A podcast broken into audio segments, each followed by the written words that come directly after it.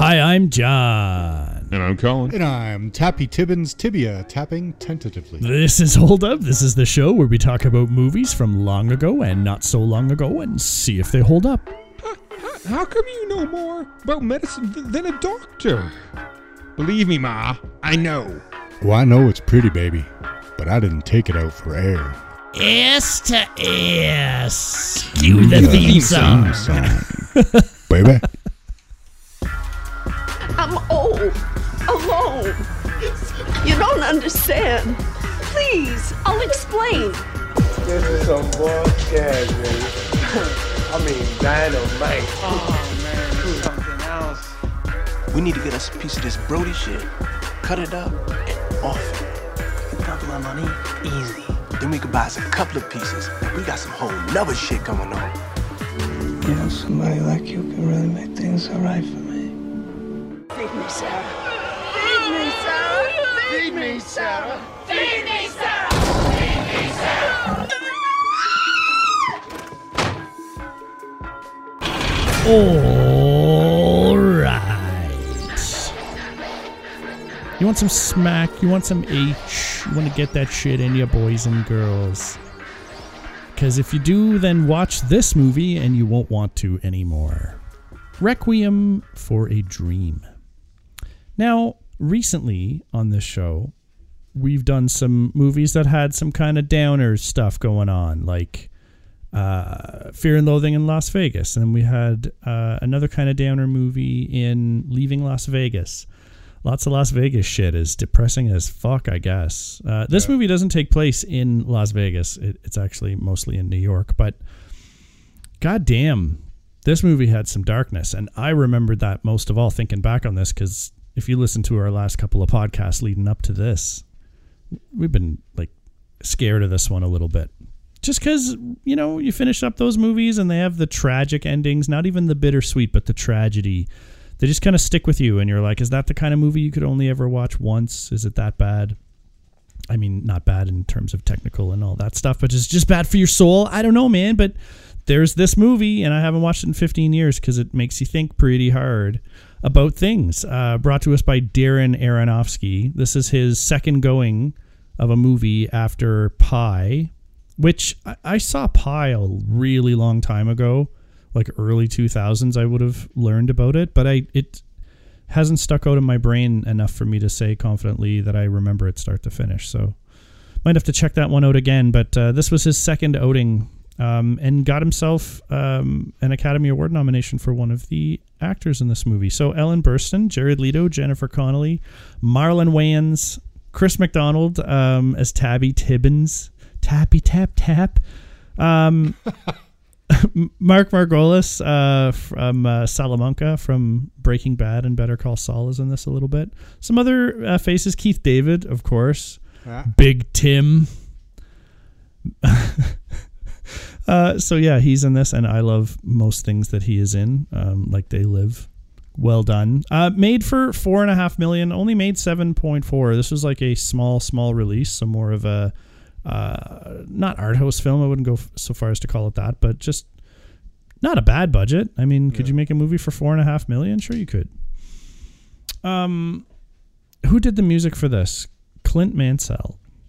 Mm, yep, not really jumping out at me there. 102 minutes is the other thing about this movie. Not a bad run time. Um, it gets you in and out of there fairly quick. Yeah, released in 2000. Um, so yeah, this movie is definitely one of those movies that you can't finish watching it and s- confidently say like that was enjoyable. You would more have to say holy fuck, and then start picking out the things that are good and the things that make you feel like hot garbage. There are things Yeah. in this movie though that were like, um, uh, in, like like still to this day incredible. Like, and it's and it's not. It's the way he uses split screens with characters who are very close to one another, like almost face to face. But the split screens give them looking at one another from that close this weird haunting Intimacy almost. it's so strange. I mean, there's he does so many things in this movie that are like that. It's um it's hard to imagine. I've never that no one's sto- stolen all of that. Um, I can't believe that more people haven't taken what he's done in this and uh, ran with it, but including himself actually, because he's never really directed a movie that was like this ever again at all. Like not even close to that was like this. But someone like him probably doesn't want to repeat himself anyway. Yeah, Um, that's what I was thinking. But but I mean, how could you not repeat some of this stuff? I mean, like I don't want to repeat this stuff. I think he does a little bit of it in the fountain, um, if I'm not mistaken. I I really cannot remember that movie um, at all. Might be another I've good one for us to go once. down and watch again. But Yeah, I think it would. Um, the because there's some really interesting is- actors in that, and music is really interesting in this movie. Uh, it stuck out to me again. It, it's always stuck out to me, but I haven't seen this in so long. But I, as soon as I heard the music, I re- recognized it, remembered it, and uh, and I didn't see this movie as nearly as much as some of you guys. Um, I saw it maybe two or three times my whole life, and so the fact that the music is so strongly cemented into my brain is interesting. Yeah. Um, I can't remember who did the music, but Clint. It's Clint Mansell. He he's a good composer, and he he did Black Swan. He did uh, the Moon, the Wrestler, uh, Requiem, obviously, Smoking Aces, which everyone loves. Uh, yeah, that this- one. It's, Yeah, That one one should have episode of CSI. Miami.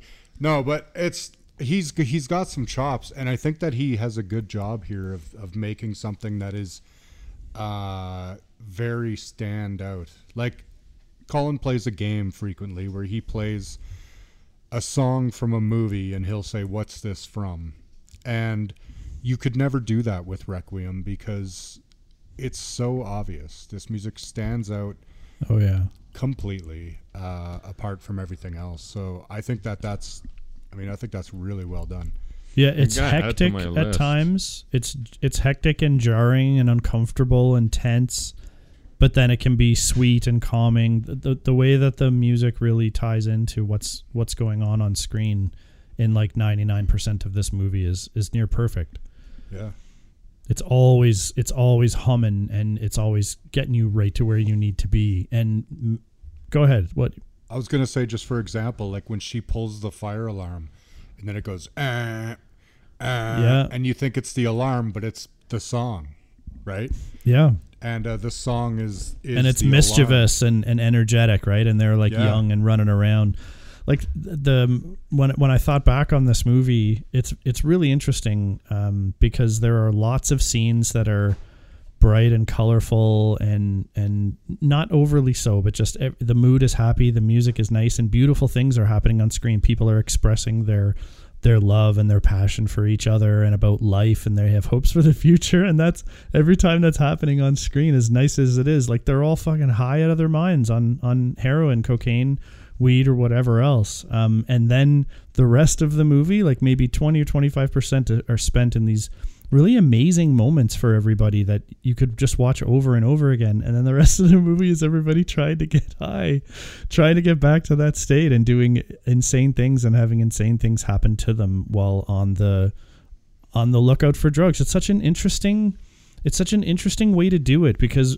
when we would watch this like years and years ago and why we've seen it more than once would be because probably we're doing some drugs at the time um, and this movie kind of resonates with the drug user for the moments of, of like out of control highness where you're like super into it and having these deep conversations that you know maybe aren't as beautiful as what happened in this movie. Um and but now when i watch it years later I I see that and i'm like oh yeah it's so tempting but there's that whole other side and and i might have not overlooked the dark side of this but that would have been um the stuff i would just tell to myself like oh it would never get that bad with me that would just be straight fun look at it great times so that it's interesting how i have two completely different perspectives on this movie from when i watched it like 20 years ago to watching it now Yeah, the first time I watched this movie, I was high, and when I finished it, I wanted to call my mom. It was like two thirty in the morning, and I was like, "Oh my god, I'm a fucking Yeah. horrible person."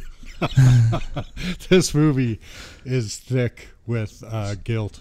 Yes. So apparently, during the uh, scene where where Ellen Burstyn hit the the woman who plays the mom, and uh, gave her impassionate monologue about feeling old, the the cinematographer actually let the camera drift off from her, and and when uh, Darren uh, Darren called cut, he went over and screamed at him. He realized that the cinematographer was crying because Yeah. he was so moved by her performance and so devastated by it that he was crying and he fogged up his eyepiece and he couldn't see what was going on. And they used that take in the movie, the one where he drifts off. They need to get tougher cameramen. yes. I know, but like when she gives that speech. I don't know who the fuck wouldn't feel what she was. Every single person on the planet's felt that. I think what she says. Every old person. No, I think every person feels lonely from time to time, and they've felt like alone in that that they were no, they were different than everybody else in this world. But I And, think like, her they thing didn't is fit about in. that life has passed her by now. It is that part is and- yeah, but yeah, but it's and just the loneliness. lonely is because is because like her son is passed, is moving on. He's not around. Her husband's dead. That's it. yeah, but now I she can't. just has the politics of her old folks' home, which I mean, from hearing my grandma and stuff like that story uh, from when they were in there, that's exactly what that was like. There was a ton of politics and those things. And if you're a top dog, you're like the top senior dog. That's like your life is honestly better. but So- she but she didn't live in a home though, and um She and did. I I thought she just lived in an apartment and with. I I mean, that's like an adult living facility. Either way you look at it, that's a I that's a guess even if it's home, not right. That's fair, but but I it's not cannot. like it's not like serviced with maids and and maybe dinners all the time, but it's you know what I mean. It's just an apartment with like that's super cheap and Yeah, like so I- tons of retired people live in it. I think that Uh, would be I my kind of thought it was like a retirement community or something, but maybe I I'm thought I- it could just be like that's where the older people tend to live. I didn't get the sense it was like a facility or even any in a range thing, but they did have the run of the place, so pitching up Well, their uh, their seats were- out front to catch the light and But what Brent said is absolutely true about what she's saying in that scene. But I cannot relate to living like uh, having a having a son grow up and leave, and I can't relate to having a husband die. But what I can relate to is the loneliness that she feels, and like that's Fair like enough, yeah. so powerful that yeah. like anybody has everyone is at one time or another felt alone and like she expresses it in such a way that is so heart-wrenching and and Like, I- visceral and it's crazy I feel the, the I felt that loneliness thing too, and then I switched for like the empathy from my mother, and like just to think if if she Oh. were ever in a similar thing, Yeah. like, and to like not see her and have her be alone, that like that Me always too. gets me Yeah, right in the feels. no absolutely like brent said that earlier too like he wanted to call his mom i get that um i get that you know it's triggering that her performance in that is so triggering Yeah, It's because she's so good. Like she she feels to you like a forgotten mother. Like and the thing is is that there's nothing she ever does in this show to make you feel like she's like she never does anything wrong. Right? no, she's No. just I a mean, she- simple. she's a She has a simple lot- lady well, she has living a a, lot simple of- life. she has a Yeah. lot of speed but Yeah, Yeah. She, but on her doctor's advice, like she she takes Oh, bad yeah. advice from from a professional, and she even says to she's like, "What am I, a, a, a pharmacist or whatever, a doctor or whatever? Like, I'm gonna who am I to argue?" well with that's that the guy?" line like you know more than the doctors know like the doctor gave me this yeah Yeah, yeah, Yeah. So I mean, John's right. She's she's um, clearly not like well learned and well schooled, right? She's Yeah. a, she's a nice, honest woman, um, and she gets, I think, taken advantage of. That's it. Yeah. Yeah, Yeah. and the way that the movie Yeah. is cut together too, um, to make you feel, to make you feel, um, to make you feel like you're out of control. Like this movie really feels like you're out of control when you're watching. They're all the characters out of control. Apparently, apparently, there's two thousand over two thousand cuts in this movie, and that was because that's how he wanted it to feel. He wanted it to feel out of control. An average Yeah. movie contains like less than 600 cuts. This contains over 2,000 cuts. Yeah, Just think about yeah, all the it's- it's montages of the drug, the drug addict, the drug use. It's just like cut, cut, cut, cut, cut. cut How cut. does How does this movie get away with that? Like the drug use montages that are like maybe less than a second, even, or maybe a second or two. Um, and the, there's like individual ones for cocaine, for snorting, for um, for doing heroin, uh, for rolling weed. There's they all have their own, and then the eyes do all the things and the noises. Um, how does he get away with that in this where it could be very gimmicky and done another way because that's those aren't the only times we also have the the good times montages the bad times naturally um, you know that kind of shit going on it all in montagey quick cuts the same way how the hell does he get away with it in this where He i don't hate cuts it, with her grapefruit and stuff. yeah, it's so great. The the other thing that that like you said it earlier, you said it establishes what drug they're doing. So so we get used to seeing those things. Yeah. So we know exactly what they're on in the scene now. We know if they're high if they're high on coke or if they're on weed or they're on heroin. We we know from those little indicators and then that makes those scenes so much better because we understand kind of what their state of mind is now, which is super fucking crazy that he does that. yeah So it's quite amazing, actually. So quickly, he establishes something so quickly about the characters, like just bang in like the blink of an eye. Yeah, and like there are even a few really deliberate times where uh, I think there's one time where Harry's on his couch and he's watching TV and he's thinking about uh, what's her name going out to see her psychiatrist, um, and then it does a quick drug hit and then he's like sitting there and he's much more calm and relaxed. No, And he was thinking about her lays- going and lays down. fucking David for for drugs. That's Oh, what was he it for- thinking about? Yeah, because Oh, I it thought was it was- bothering him that he was seeing her in his mind with another woman, a man, and then he gets high. Yeah, anyway, goes whether away, he was and then he of- looks of like Tim so or the other happy. Yeah, yeah, and and it does the same for her as well when she's with that really interesting scene where she's standing with no top, with no bottoms on in the mirror and she's like staring at herself, kind of maybe Yeah. even judging herself, and then she like get gets gets whacked out. I I think she does some coke there, um, and then she's like looking at herself beautifully. Like that's the that's the really crazy thing is, it, it- it's not, um, it, it's not um it's not shining a positive light on doing drugs because like there's so much bad that comes there are consequences for all these good things that happen but it, the movie makes like certain things just look so beautiful because they're high it's it, it i guess it makes you empathetic with their plight to always be like that because why wouldn't you be they're sharing such amazing moments and the, I guess let me also say that this movie's about Sarah. She's an old lady who lives at home, uh, and she likes some crazy uh, show with Tappy Tibbons. Um, and he's got the juice, and he wants everybody to have the juice, and she can't stop watching it. That And doesn't then she make a lot of sense, but he's Yeah. right. What he said was correct. Yeah, it Yes. sounds it sounds like an It's- infomercial with a storyline.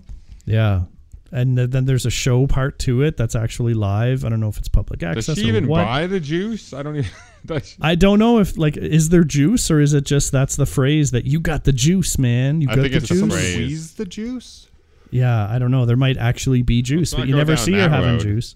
Anyway, uh, she wants to go on TV and wants to lose weight, so she goes see this weird fucking doctor who gets her hooked on amphetamines, and her life spirals down out of control. And she has a son named Harry, and he's got a girl named Marion and a friend named Tyrone. And uh, yeah, they like drugs, and they all fucking all their lives get smashed. So that's Requiem for a Dream. Sorry, I just wanted to cover that quickly before we Yeah. move too far forward. Apparently, it's a game show. yeah, she's gonna be on the show too. Really? What's the what's the game element of the show? That's really weird. I have no idea. Every time they show a clip of it, it looks rather dark for a game show, doesn't it? Like a like dark background. Shouldn't Yeah. it be all like circus lights, like The Price is Right or some shit. yeah. Right? Colorful. It, it that's yeah. That's actually really interesting. I never thought about it as a game show. I'm happy you're telling me that this is the case.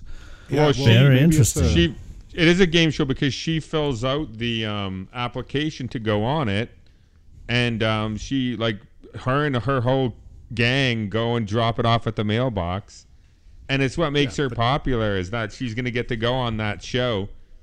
That's where her um, popularity comes from. That's why she's so excited about it. She even tells uh, her son about how she became popular because of it. But Yeah, yeah, it's true. Well, she it's got to be a game show because there's no other reason for her to be on TV. Like, Well, she says she says I don't care about the prizes. I give them away or whatever. there you go. Yeah, that's right. But she I thought audiences sometimes get prizes just for That's being. what I thought it was too. Yeah. It was Yeah. Like a, like a gift bag or some shit, right? She's like, I don't care about that stuff. I just want to go. Yeah. So Uh, I don't know. Yeah, I mean, and her in her plight, like so much shit happens to her that's relatable, not just because she's an old lady, um, but because only like maybe people who are like empathetic again for their mother or an actual uh, older lady. Um, there's so much else going on here that you can relate to, like her not being able to fit in her red dress, her longing for her husband and her son to be more in her life, her longing to be popular in her clique um, trying to lose weight and trying to be dedicated and fighting like your natural urges to like just want to eat shit all the time. It's fucking. I I relate to Sarah on so many fucking levels. It's actually quite scary. Yeah, she's maybe the only like.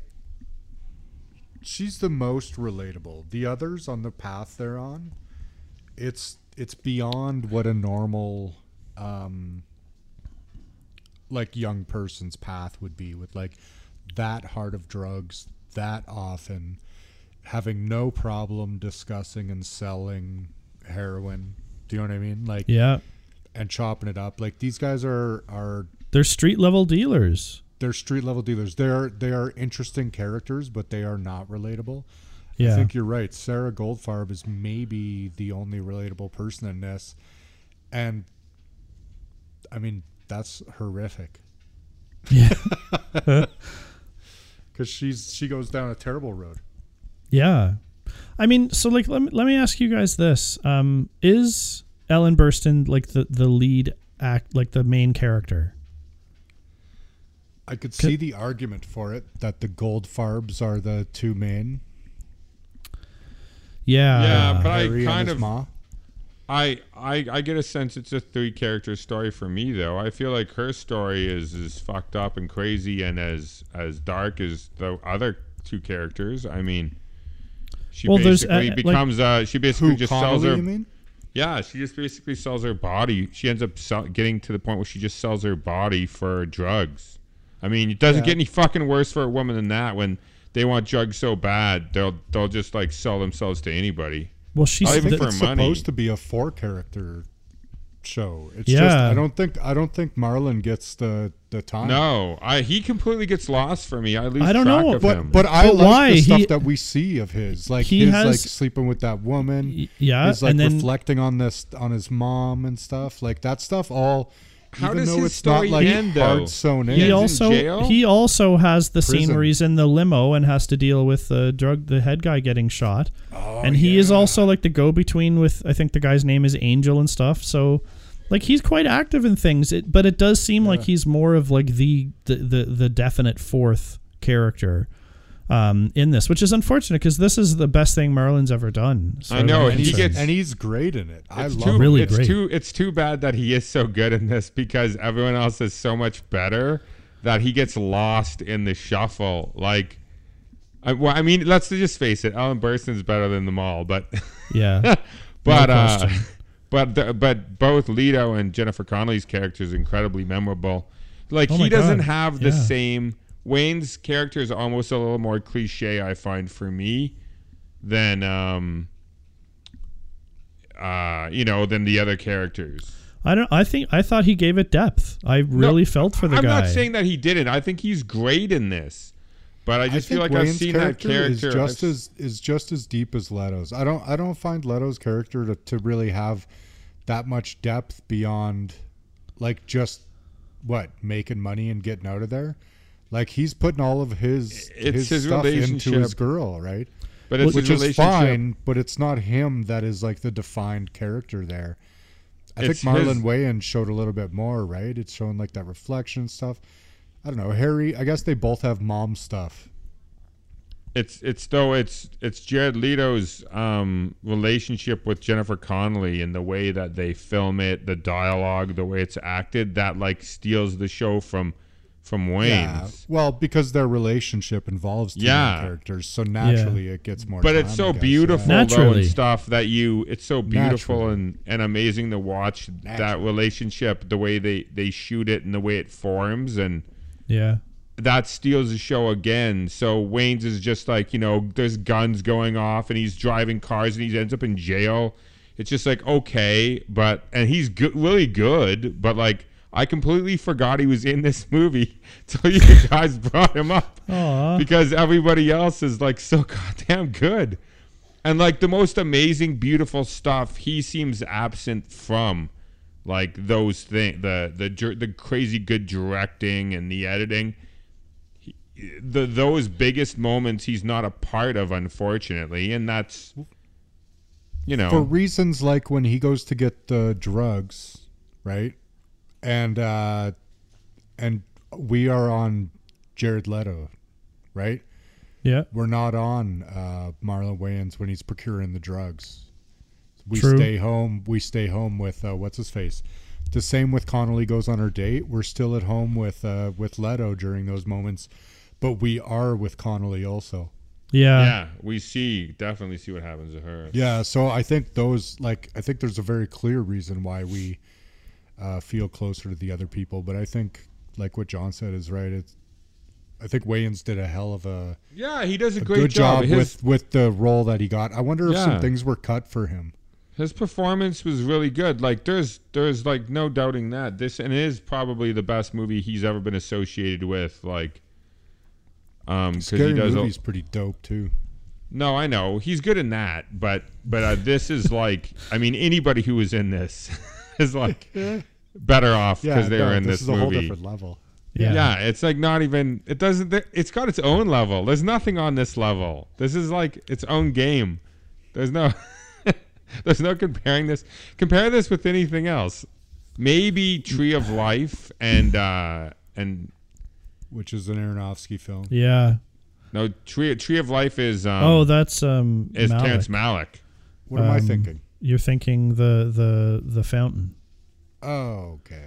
But Yeah. the Tree of Life is is got a really crazy storytelling similar to this, but but on a it's on Times that level. Or even scale. um what's the war movie? Uh not Oh, Thin Red Line. Thin Red Line, I mean, would be not once again not exactly like this, but on a different level of storytelling. Yeah, that's Malick again, right? Yeah. No, that's why you have to see Tree of Life. So Malick, so Malick is what you're saying. Malick is like uh, leveled up Aronofsky. I think Sounds Malick like is it. what people I think Yeah, 'cause Malick you is keep what being like, it's like this, but just not as good. not as good. And it's like Malick is Malick is what people think of. Uh, a lot of people think of. Um, well, he only makes. He's similar to Kubrick, right? He only makes a movie every six or eight years, and there's and it's always everyone always wants to see it when it comes out, Yeah. and it's always very radically different than what everybody else is doing at the time. Um, even if you look at Saving Private Ryan, came out at the exact same time as Thin Red Line. Those movies are nothing alike. Uh, there's yeah. Spielberg. Spielberg did an amazing job of directing uh, a war movie. Amazing job, but uh, Malick's just on another level. Yeah. For me, anyway. No, I agree.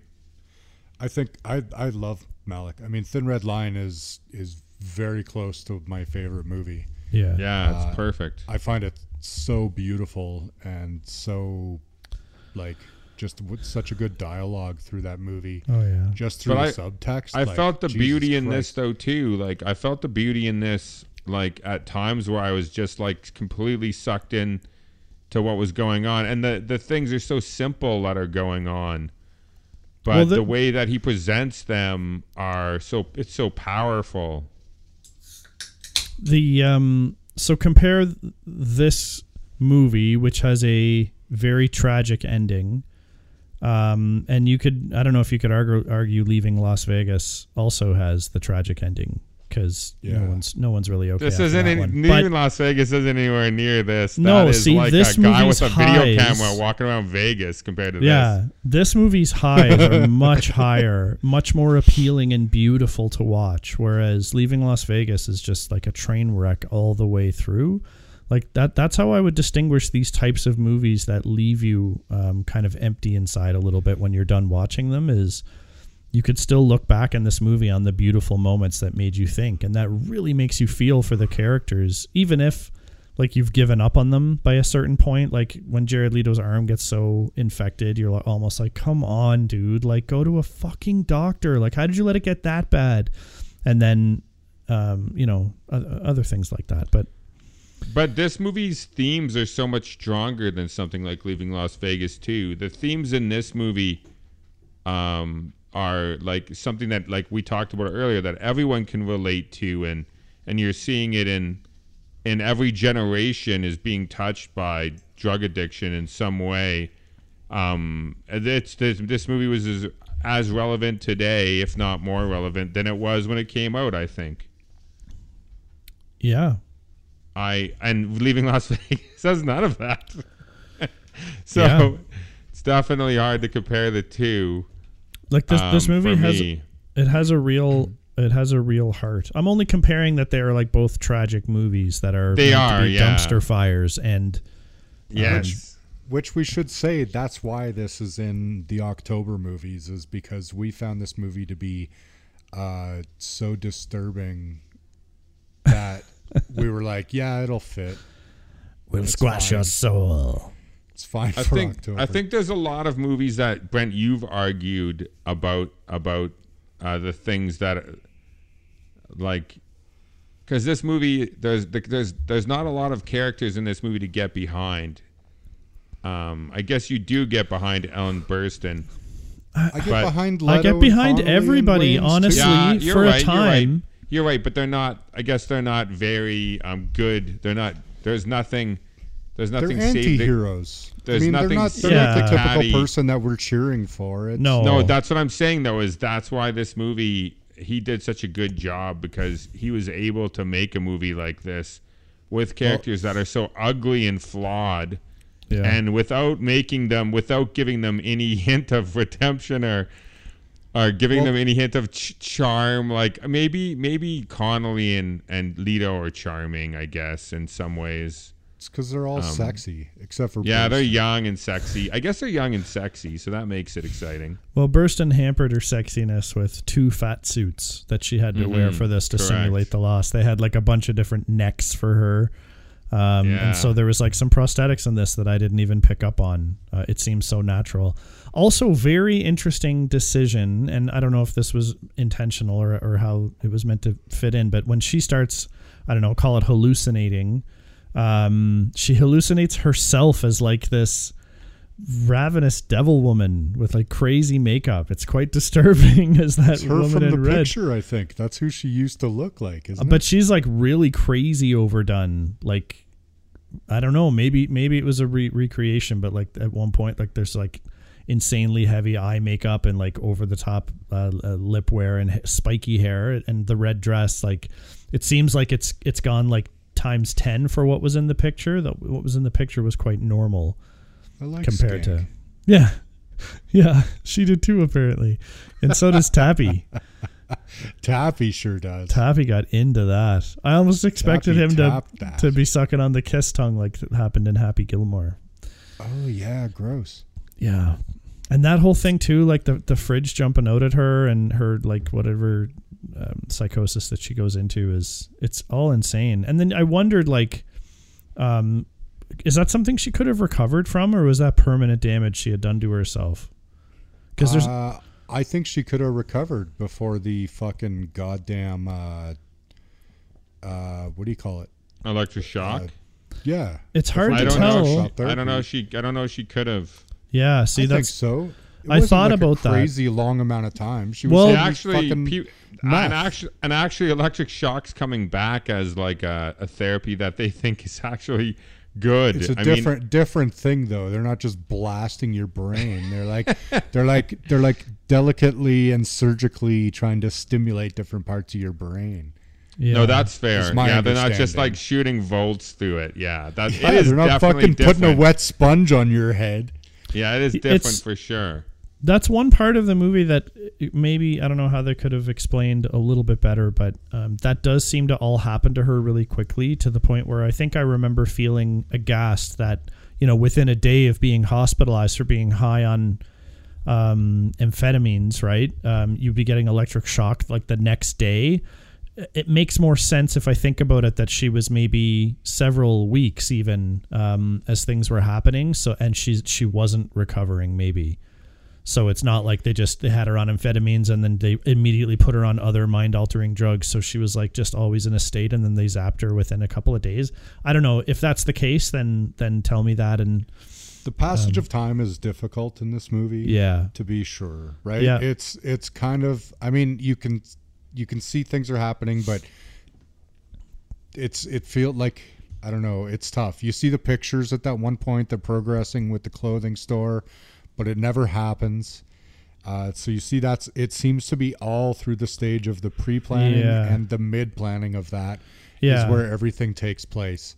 Yeah, and like th- there are some title cards for like summer and winter, um, which kind of uh, you know start to uh, signal the different um, phases of this movie. Because once winter Could we hits, say within a year? I, I think it's yeah the whole Because it does seem to be like the season, right? It's and like they talked about last summer being amazing when they were uh, all things were going good and the shoebox was filling. See, you even cheer for them when the shoebox is filling with money, even though that also shows them selling heroin on the street. But you're still like, yeah, go get that dream. You guys deserve it. Yeah, I mean, it's weird, isn't it? Well, you you cheer for them, it- Yeah. But the same the same way Aronofsky does this does this wicked shaping of the movie, which I kind of mirrors. Um, I think the real experience of drug culture, right? Yeah. It's there is like the flashy, fun beginning, right? And Yeah. if you stick around too long, things get ugly, man, and it, people around you start falling off. So I think that um, that this movie ending like that, I think, is super effective because it mirrors that conversation, and I think that you're left feeling bad because possibly you're supposed to. I mean, don't steal your mom's TV for heroin.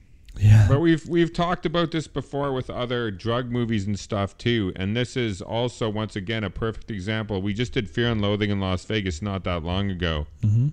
and um, Fear and Loathing in Las Vegas was uh, a very radically different movie, um, like than a contemporary mainstream movie, and it was also like heavily about drugs and drug addiction, and that being in that state. But at the end of the day, both movies end sad, in my opinion. I think Loathing in Las Vegas isn't a happy ending, even though there's driving into the sunset. I think that makes it worse.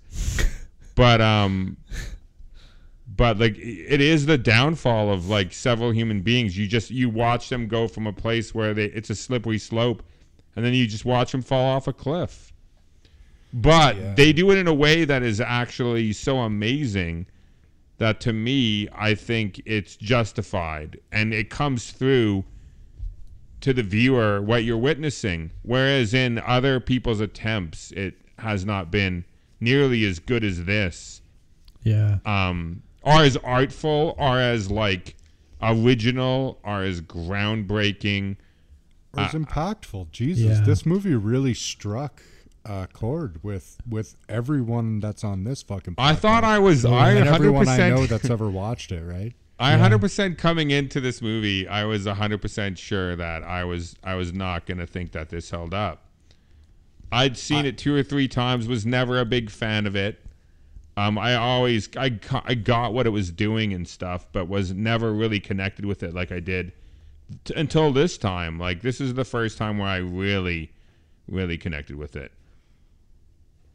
Uh, Nice. I, Are you- I, I think it's also perhaps because I never used to do drugs when I watched it the first two or now three you're times. all over that shit. So now Yeah, you you're a um fucking DJen. It sounds like you're calling it, Colin, which I'm kind of well, okay with. I, if I don't. Is to it say. too, is it too soon? What are the negatives about this movie? First of all, it's too long. I think this movie's a little bit too long. I would shave off like ten minutes of this movie, especially because it is so depressing in the end and stuff. We don't need. You don't need to slow roll us on this shit, man. Like, come on, speed the shit up a little bit. Uh, did anyone else find it a little bit long? I don't know. I never really found that this movie was long. It's long in the sense that it's torture, yeah. um, Yeah, Yeah. but it's but not it doesn't long in the have to sense be as torturous. of cinema, right? And the story that I think we're we're being told, like, I mean, yeah, it could be faster, but I mean, I'm the wrong guy to to to fucking speak against that. So I'm I'm here Yeah, that's for it. true. John, did you I- find it a little? I long? think th- maybe Brent's representing the sentiment that I feel on that a little bit more. Is that this there are parts of this movie that are just hard to watch, so that might make you want it to end a little sooner.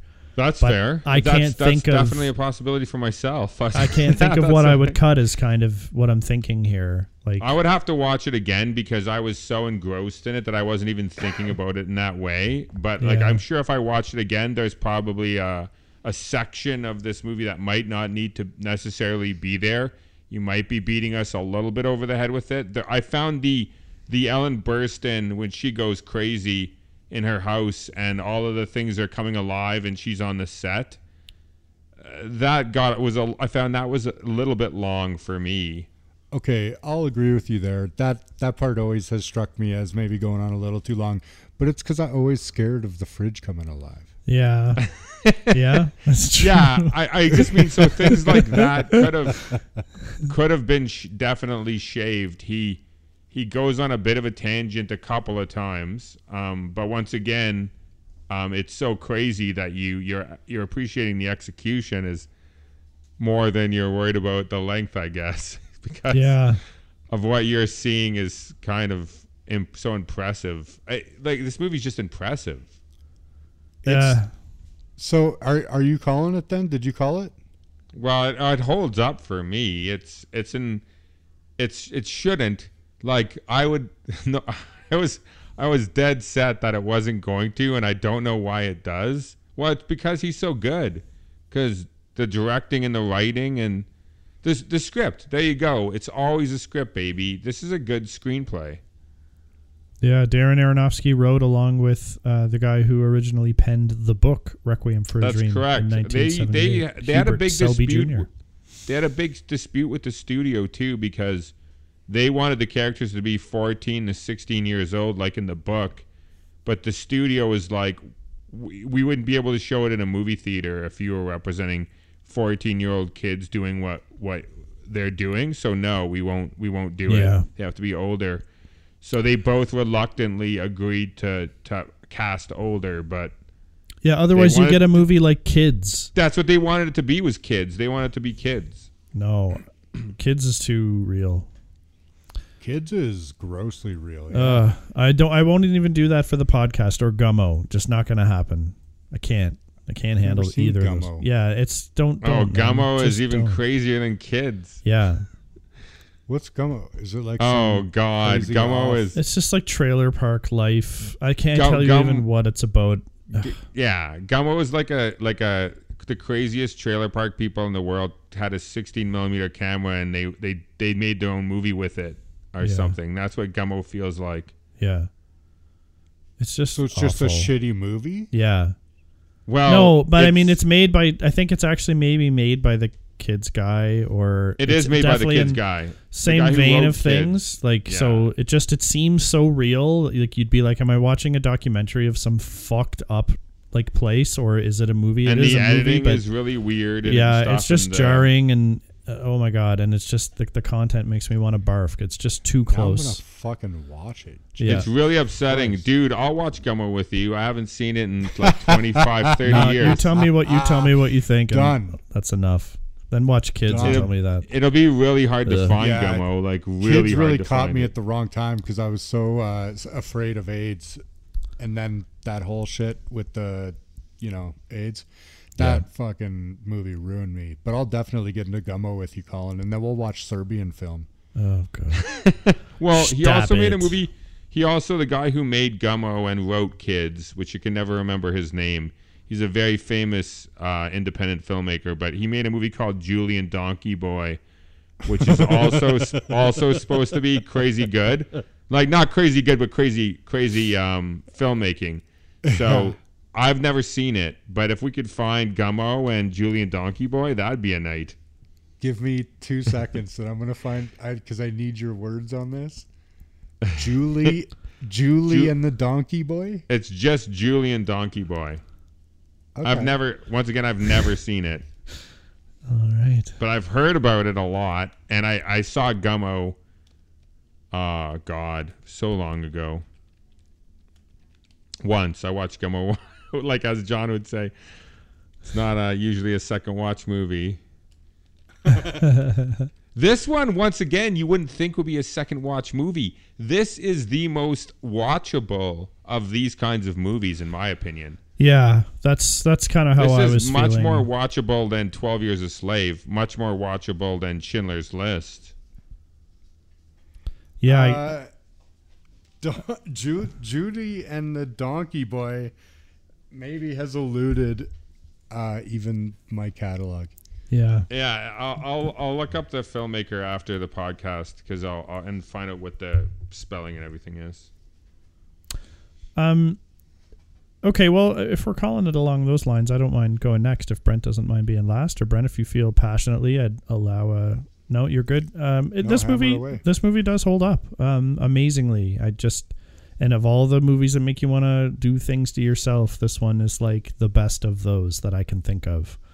Um, because it it just it it's beautiful. It really is got a lot of beautiful stuff in it. Um, and it's not because of the drugs. This movie is actually a big anti-drug movie because drugs wrecks lives. Everyone who touches drugs in this movie gets their lives wrecked. So there's no winning with drugs, boys and girls.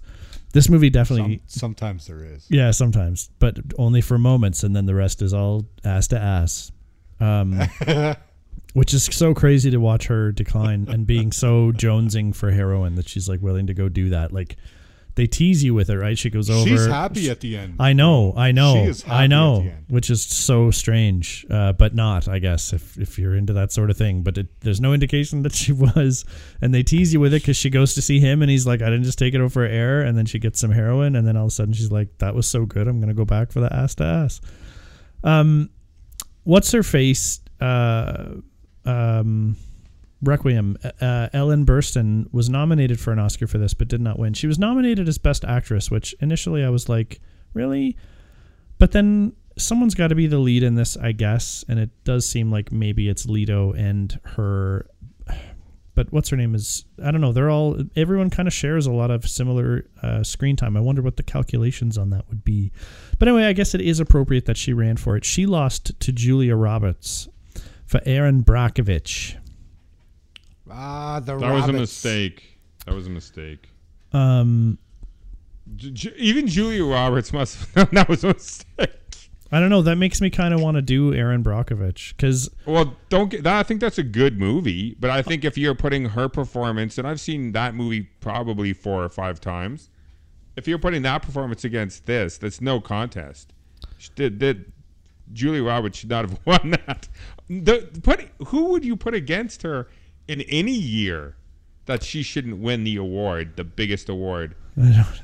She was amazing in this. Yeah. She made the Probably- cinematographer probably something cry. that Streep did, right? Yeah, She made she made the cinematographer cry and to the point where he couldn't even keep the camera steady because he was crying so much. Probably about his mom. yeah. He probably had never visited his mom like in a few years and he just had a nervous breakdown while she was performing. What if Ellen Burstyn was his mom? Oh, that would have been tragic. It's so it's so funny. In this year's Academy Awards, uh, Steven Soderbergh was nominated as Best Director for Traffic and Erin Brockovich, and won for Traffic. Holy shit! Yeah, because he used all those sandy colors in Mexico and blue in New York. It was revolutionary. I don't know. You maybe it's really good. I haven't seen Traffic in forever. I wonder if it would be any good because um, uh, Benicio won for Best Supporting in that. Did he? Yeah. He was new to the scene, right? Um, this was a ways in for him. I mean, Actually, he'd done he'd done Fear and Loathing, I think. Yeah, he had. He would have had. Um, he would have had what you call it under his belt as well. Um, The Narcos shit. yeah, uh, and um, God damn it, with the usual suspects, he would have been in that too. And Oh, and the fucking uh, what's it? Snatch. yeah, when was Snatch? Snatch got to be ninety eight. I think Snatch was two thousand. Um, film two thousand. Yeah, What did I say? two, you said ninety Ninety eight. eight. Yeah. So interesting that came out. Right, so he had a whole bunch come out right around this time. Benicio. He got some renown Okay, for that. okay, okay, Anyway. I'm rambling now, folks. So what I'd like to say is that this movie is is good, and you need to watch it if you've never seen it, and then you need to watch it a second time because when you watch it from the perspective of waiting for what you know is going to happen to happen, it makes you pay closer attention to things in this movie, like the characters and their interactions, and eh, eh, that makes it almost even more beautiful because. Yeah, the beautiful shit is just so beautiful in this. Um, their relationship, um, Marion and uh, Harry, is actually like really, really beautifully done. Like immediately, this movie sets up how in love they are with each other and in love with drugs too, but with each other. Um, that it sets it up immediately, so you know you never doubt their relationship, and so it's horrible to watch it fall apart. So yeah, it holds up. Thumbs up for wanting to kill myself. Brent, what do you got? I think it holds up. I think that this movie is a banger. I, um, I think it's very interesting to look at this movie and then consider the different perspectives that would be coming at this movie and how the movie would change a great deal. For me, when I watch it, I think of like the sadness of their addiction, right? Yeah. And a lot of people would look at addiction as a disease. A lot of people would look at it as degenerate choice, right? Um, and so I, w- I think that this movie would play very differently to different crowds. Not that every movie isn't a victim of perspective, but that this movie is one of those ones that deals with like a very polarizing topic. And I think that, um, not that I've encountered a lot of those perspectives, but I think that I enjoy knowing that this movie would have, um, you know, created maybe such a turbulent kind of uh, level of discussion. So, uh, I fucking think it holds up. I loved this movie when I saw it first, and I watched it a ton, even though it made me feel goddamn horrible every time I did it. Um, I love the characters. Jennifer Connelly and Jared Leto's relationship in this was actually like super touching, and I thought it was really romantic. Aside from the addiction, but the addiction and the and the drugs just show like they kind of show you all these beautiful things, and then they show you how that can all fucking go away. Uh, you know, and I think maybe that's not a picture of drugs much as it is excess as well, right? In the greater picture. Sure. But I'm fucking rambling because that's my time. But that this is Holds what up. sets that's what sets this movie apart is that the fact that you and other people I've talked to can will watch this and repeat viewing so much. Because the subject matter is so dark and the ending of the movie fucks. Because it's a fucking masterpiece. No, because this is a this is I, th- I would consider this a masterpiece. I think this is his Boogie Nights. This is Oh, def- yeah, this I is his Boogie Nights. It's likely his best movie, maybe. You said The Wrestler, maybe? The, but even the wrestler is great. But the wrestler is like his. This is his boogie nights. This this is better, I think, than the wrestler as a just the directing, you know, the the acting, the music. Like the wrestler is a great movie, but this is the uh, once again this sets him apart from any other filmmaker. No This one is more innovative. This is yeah, more exactly. yeah. No, no one made a movie like Boogie Nights ever, and no one's ever made a movie like this. Like, Yeah. and to this, like I, like I, I 100% thought I was gonna hate this. I thought I was gonna poke it full of holes. I thought it was gonna be shit. I I'm really It was surprised. not. I'm really I really thought I wasn't gonna like it either. Not not like it, but I didn't expect it to hold up. I No. expected it to be a victim of the time. A lot of these sentimental, like uh, really emotionally charged uh, movies, don't tell the same stories when you go over a decade, two decades, right? Yeah. So the fact that this does, I think, speaks to, um, well, to the fact that that problem has never went away, uh, but also the proficiency with which it was done. It's just, and he truly does. This is. I know you've said it about other movies, and I've disagreed with you. Um, 2001. You've said it about our, but this is art. But this is good art. Like Yeah. this. That, the the difference between this and Don't, 2001 don't start your bullshit about those other ones. no. But I'm just saying is this is good. like Yeah. how many times have you watched 2001, Brent? Uh, just the one time that we did it for the show. Yeah, exactly. And you've never watched it again. How many times have you Jesus watched Christ! this? It was only a little while ago. like, yeah, I know, but how did you not? I can't believe that was the first time you even watched it. Yeah. I'm really, I forgot about that. I'm really surprised by that. That you'd never seen that before. Did you guys know? I know? wasn't. Go did ahead, you John. guys know that Giovanni Ribisi, Neve Campbell, and Dave Chappelle were considered for the roles of Harry, Marion, and Tyrone? I knew Chappelle had Neve was Campbell, Gia- Dave Chappelle. Yeah, and Giovanni Dave Chappelle Ribisi. was offered. Dave Chappelle was offered yeah, the role all and three, it down. all three were offered and turned it down, as Faye Dunaway did. Uh, turned it down. You know what? Uh, Ribisi could have fucking ran this. I think he could have done okay. I think. Oh yeah, he would have done fine. But I've- I mean, watched him in his was show. Campbell, the- maybe, but like No, the teen no. MV, M, uh, MTV version. No, it'd have been horrible Oh, with Con- her. Connelly, no, these like far three, superior. In, I don't in think any of these three Totally could have been replaced actually based on what we've seen like in this movie. I think Leto was hanging out with heroin addicts and befriended them for this role. Like he went He really lost deep into twenty five pounds too, and he Yeah, he lost a have to. bunch of weight and he was like living with homeless people on the street Leto's shooting. a good actor, but I'm saying Ribisi is also. Got Yeah. He's shots. fine. His He's show, good actor Ribisi's show, yeah. where he's the con man. I forget what it's the called. Pete, S- slippery Pete. Yes, or uh, Sneaky Pete. Is- He's Yeah, I haven't he's it. he's really good in it. He has to do some con stuff, and he's yeah. I don't know. He's good. He's just a great He's actor. good. He's I a like good him. actor. Yeah. You guys I ever like, see him I've liked him die in stuff. Saving Private Ryan? Yeah, he's crazy. Really good dyer. Crazy. M- mama, Okay, check mama. check out this. Go on, John. Sorry. Check out this quote that I um, found from Aronofsky as well. He said, "Requiem for a Dream's not about heroin or about drugs.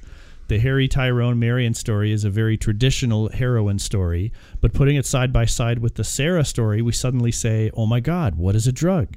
The idea that the same inner monologue goes through a person's head when they're trying to quit drugs, as with cigarettes, as when they're trying to not eat food so they can lose 20 pounds, was really fascinating to me. I thought it was an idea that we hadn't seen on film, and I wanted to bring it up on the screen. Um, Yeah, he does. I mean, totally those themes did. are all in there too. We never even discussed the themes of weight loss and uh, obesity and all of that, but like those are all like in there too. Is like struggling to lose weight. I mean, how how relatable is that to every human on the planet? yeah, Like who wants to lose five pounds or twenty pounds? Like we all like feel like we're imperfect, and I mean that's why her character is so good. Is because she feels so imperfect and she feels so flawed yeah, and she feels so lonely. You just can't help but wanna embrace someone like that. Like it's it's so great uh, what he does with this film. yeah. On Agreed. every level, on every fucking level, guys. Agreed. Great job, Darren. Way to go. Way to go, Darren. Way to go. Okay, well, next week we're going to get scary and old with Poltergeist, which has to be from the Yeah. 70s, doesn't it? That's Colin's Oh, yeah, pick. I think it's 73 is eighty. my guess. I, I think it's eighty-two. It's Really? Spielberg. 78. I, I There's adjust. no way. 78. 82. no way. It's 82. Yeah, there That's you go. what I said. Okay, yeah. I said I believe it. I believe it. Because Thanks, John. Um, Spielberg uh, executive produced it or something. He didn't. He, I think he wrote it too. Craig T. Nelson. Really? Coach. Yeah, Oh, co-wrote the it. coach. Coach. Is Um, this Drew Barrymore? No, No. That's uh, Firestarter. Firestarter Oh, okay, and okay. ET and yeah. Yeah.